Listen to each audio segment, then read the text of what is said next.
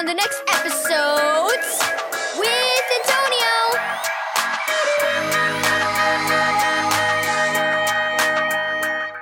Thank you, Keys for Kids Ministries, for this daily devotional. Delicious goodness. Read Genesis 1 verse 29 through 31 and Psalm 34 verse 8 through 10. Ouch, Mom, that's too tight. Rini pulled away from her mother. I'm sorry, Rini, but if your ponytail isn't tight, it might not stay in. You don't want it in your face, do you?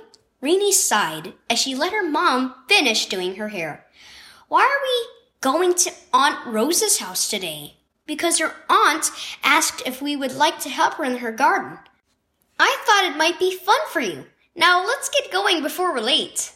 Much to Rini's surprise, her aunt's garden was a lot of fun.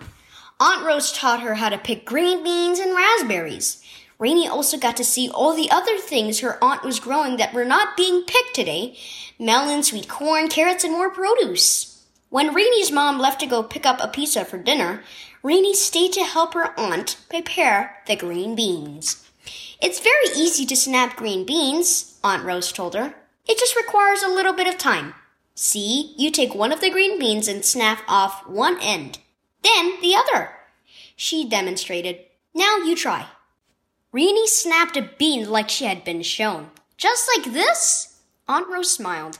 Exactly like that. After we snap them all, we'll cook them and eat them with our pizza and fruit. Well, if there's any fruit left. Rini blushed as she put a raspberry in her mouth. Sorry, it's just all so good. It is, isn't it? It's a great reminder of God's goodness. God's goodness? What does His goodness have to do with fruit?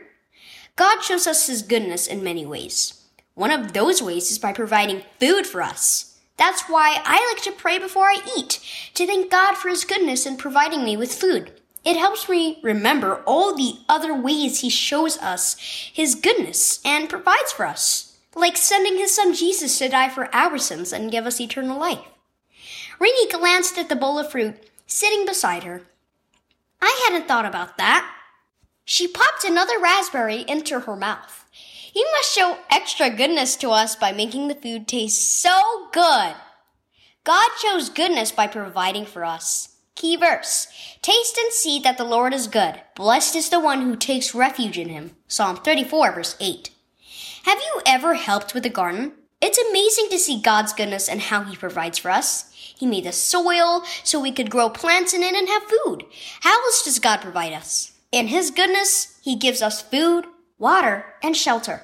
He also provides salvation to us through Jesus, who died and rose again to save us from sin. Next time you eat, remember to thank God for His goodness.